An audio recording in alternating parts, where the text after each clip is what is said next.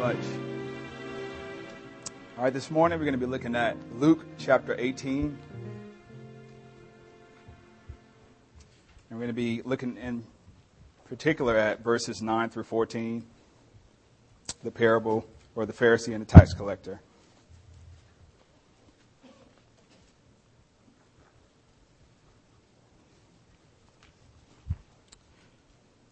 All right, this is God's good and holy word. He, that he is Jesus, he also told this parable uh, to some who trusted in themselves that they were righteous and treated others with contempt.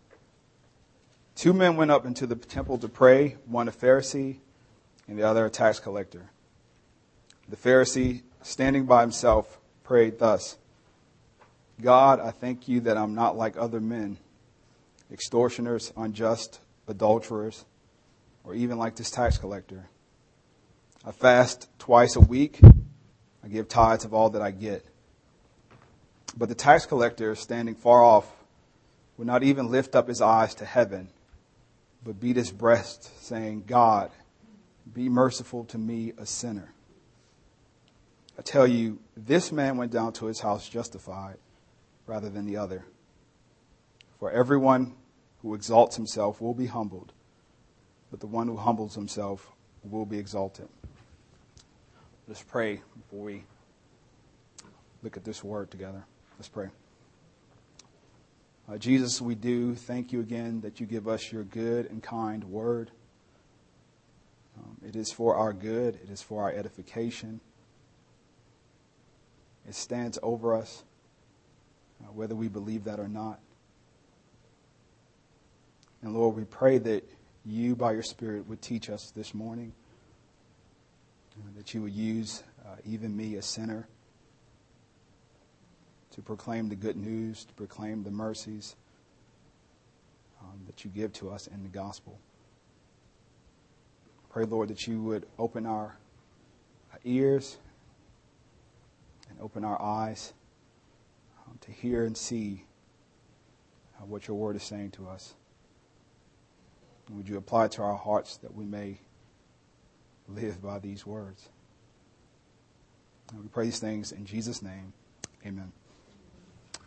Um, I am a Apple fanatic. Um, I wasn't always an Apple Mac computer lover.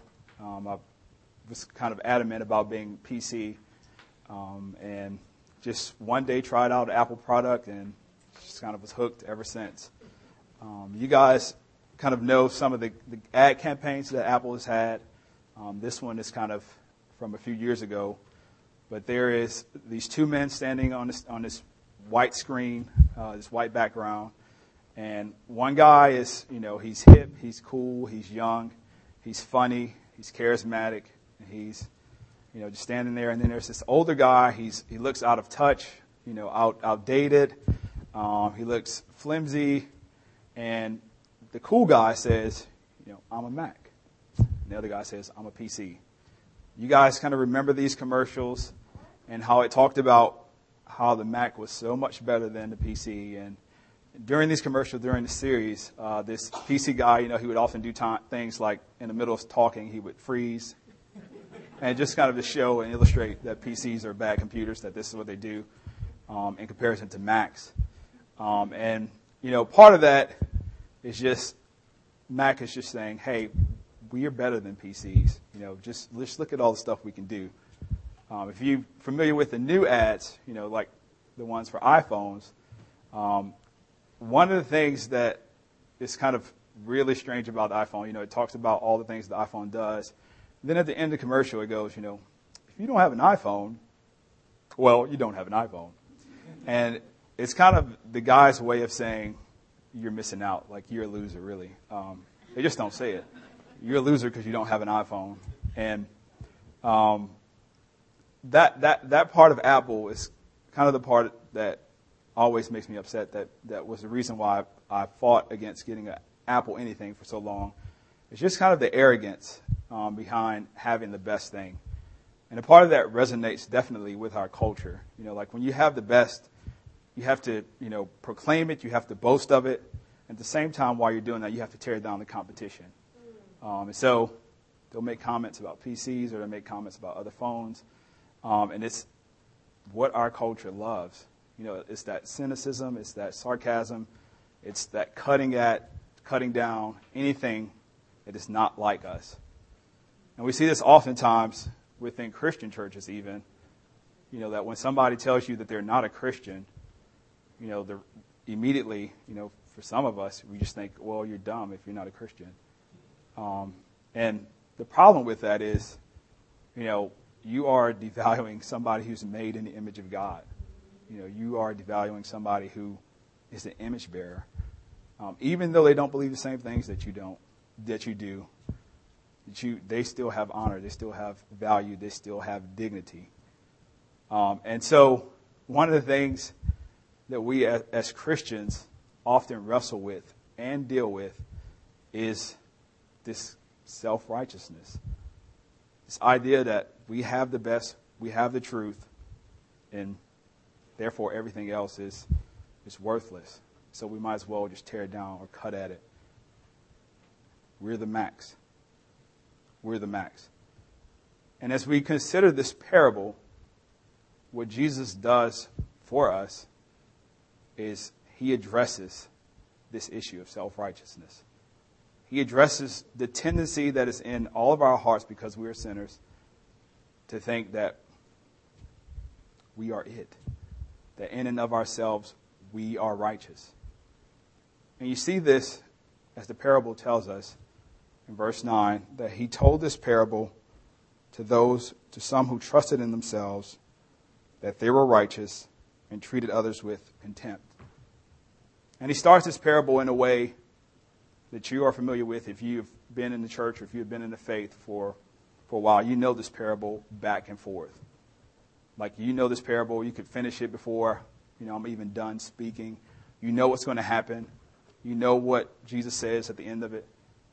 But oftentimes in those cases when we are familiar with passages like this, we often miss the punch that was meant for us.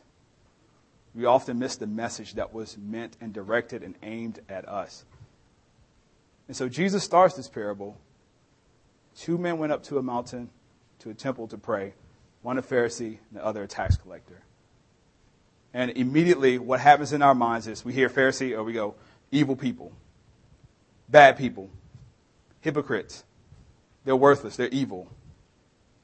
And when you jump to that conclusion, again, you are missing this message. You are missing what Jesus is actually teaching here.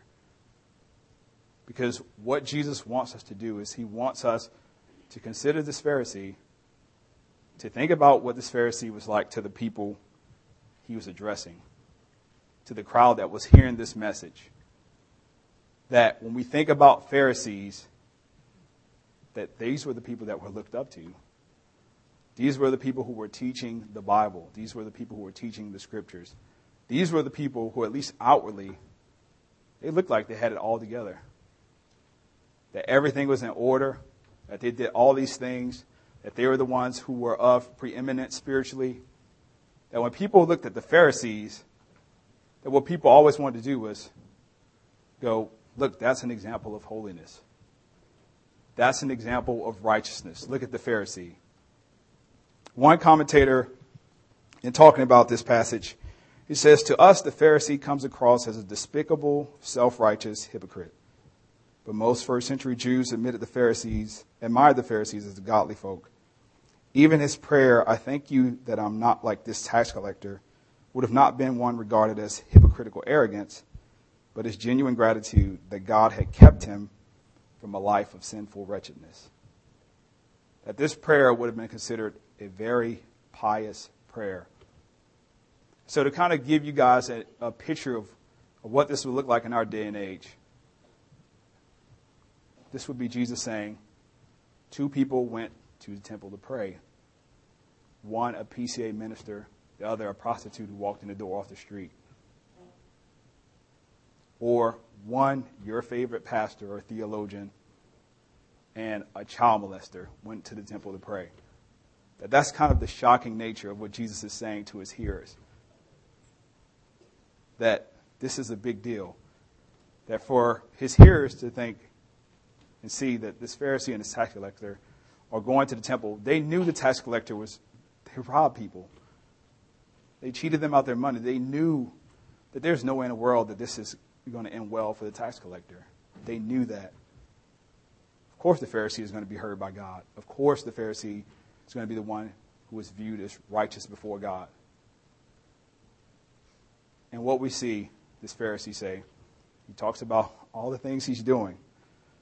He says,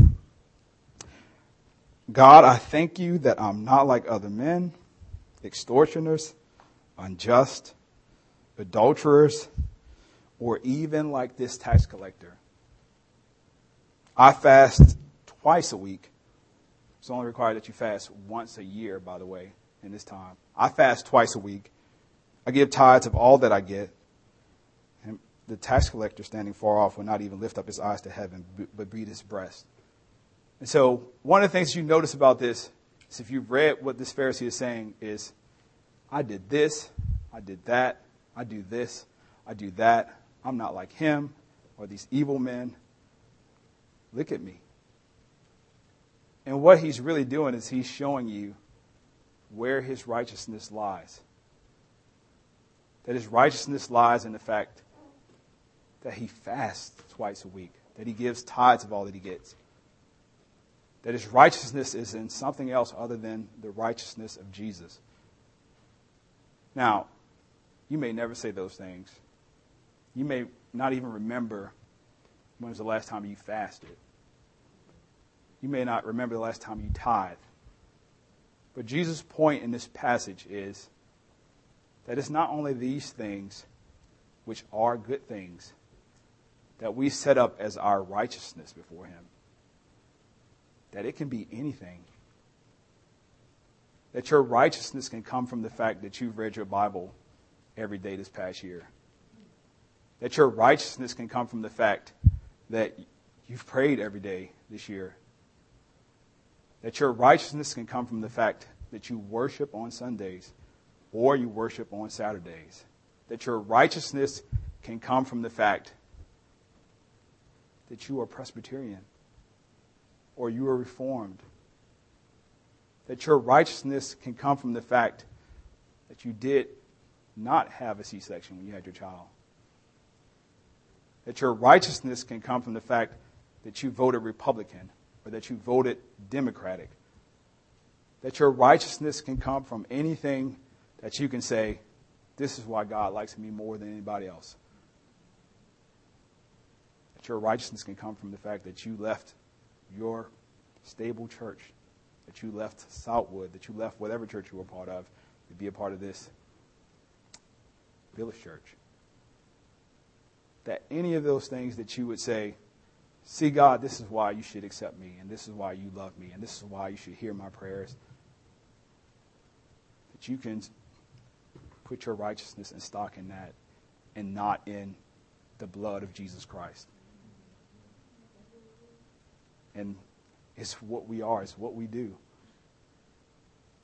It's our sinful nature. Again, rising, saying, This is what makes me better than those other Christians. Or even, This is what makes me better than the people on the streets. This is what makes me better than this tax collector. You see the Pharisee. I fast.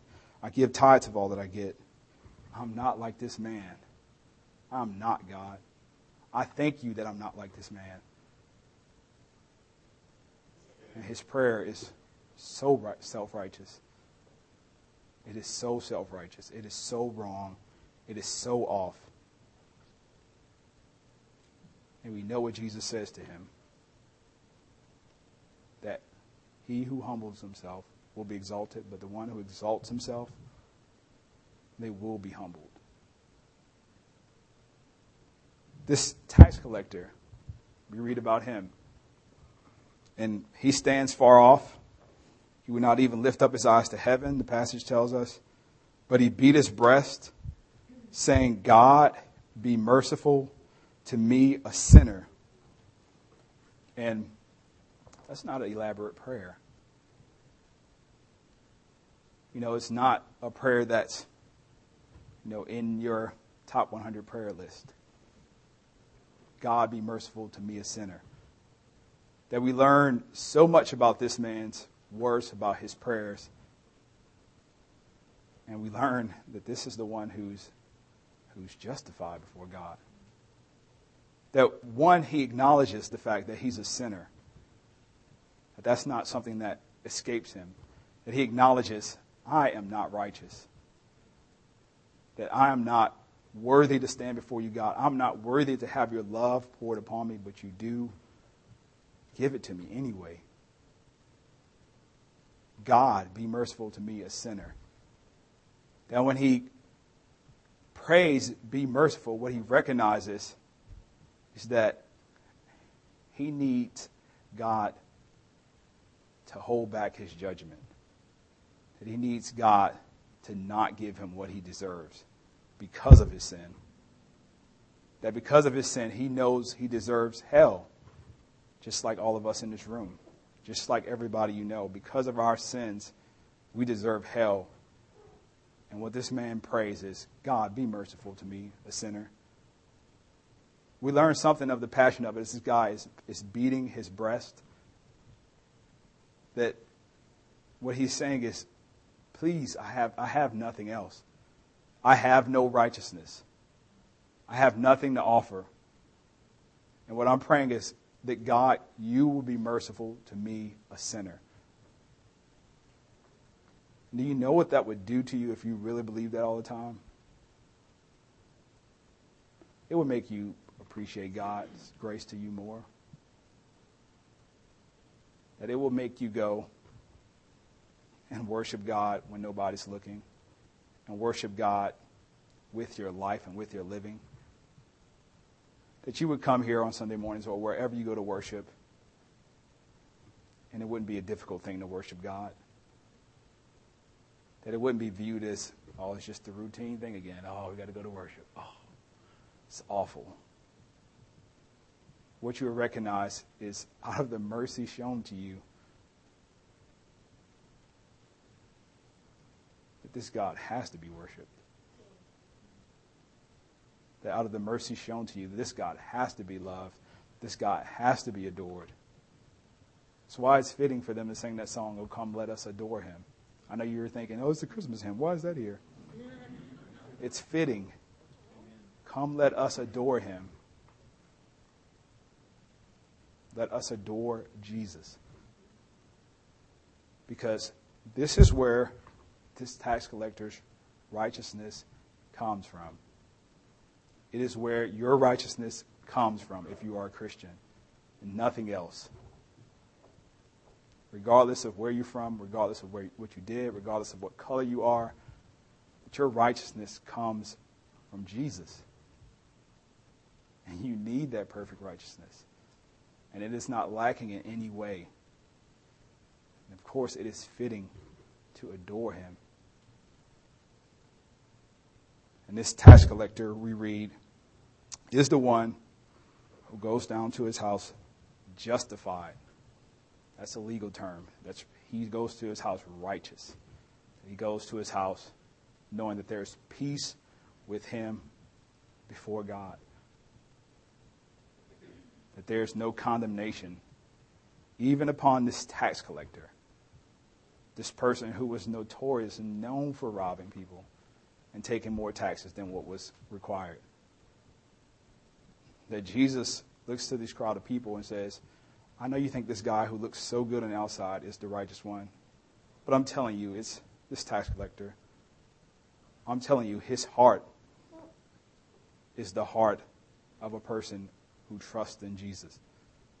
That God be merciful to me. His prayer is the prayer of one who trusts in Jesus. God be merciful to me, a sinner. So it's we've been so shocking for people to hear this. But it is what Jesus is teaching. That our righteousness comes from Him, Him alone. If you think there's any reason that God loves you other than Jesus, then you're just like this Pharisee. You are just like this Pharisee. You will find ways to prove that you're better than everybody else, and you're not. Jesus says, This one who humbles himself is the one that's exalted. You know what that does for you when you relate to people? That you don't just look at people in the neighborhood and go, oh, they're just pathetic. They should have just went to school and got an education. I did it.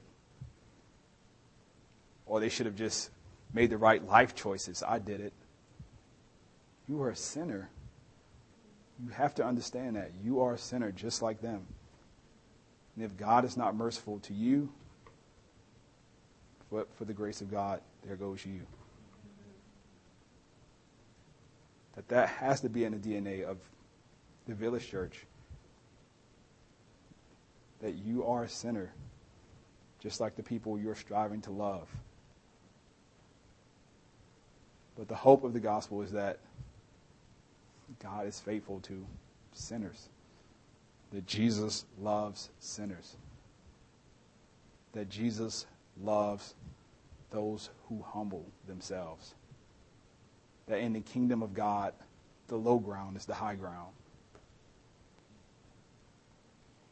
And in closing, I know there may be some of you who just don't believe this, who don't believe Jesus. But what I want you to see is, regardless of what you know your experiences have been with churches or with Christians, what I want you to see is I want you to look at Jesus from this text and the way he reveals himself.